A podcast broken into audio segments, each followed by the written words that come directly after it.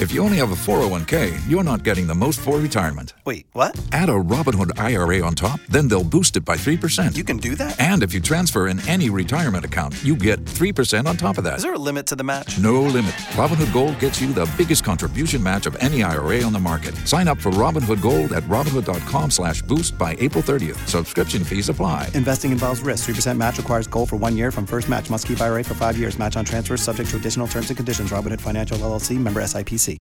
824 on this Tuesday morning. If confirmed by the Senate, I will keep an open mind in every case. President Trump choosing D.C. Federal Appeals Court Judge Brett Kavanaugh for the U.S. Supreme Court. In depth analysis with WOKV political analyst uh, Rick Mullaney from JU Public Policy Institute. And he was on that short list, uh, Justice Kavanaugh.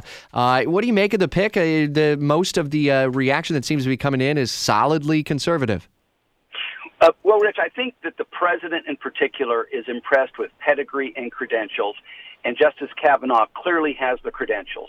Yale undergrad, Yale Law School, editor of the Law Review at Yale. Then he goes on to a prestigious clerkship with the Supreme Court with Justice Kennedy, worked for Kirkland and Ellis, one of the major and most prestigious law firms in the country, and then, of course, the D.C. Circuit for 12 years, which has often been a pipeline to the Supreme Court.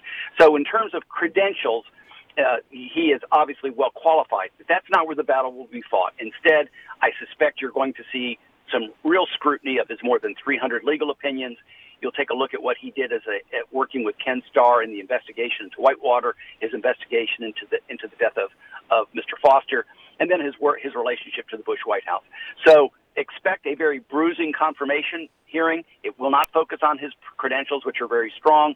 More likely, instead, to focus on his judicial philosophy and what he did working with Ken Starr and in the investigation into Bill Clinton. How vulnerable does that potentially make his uh, nomination?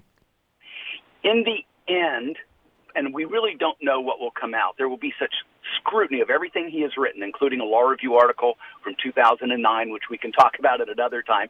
There will be such scrutiny that we'll have to see if there's something there that could potentially persuade maybe Susan Collins from Maine or Lisa Murkowski from Alaska. If not, I expect that the Republicans have the cards on this one, and if they can be unified, they're likely to get their pick.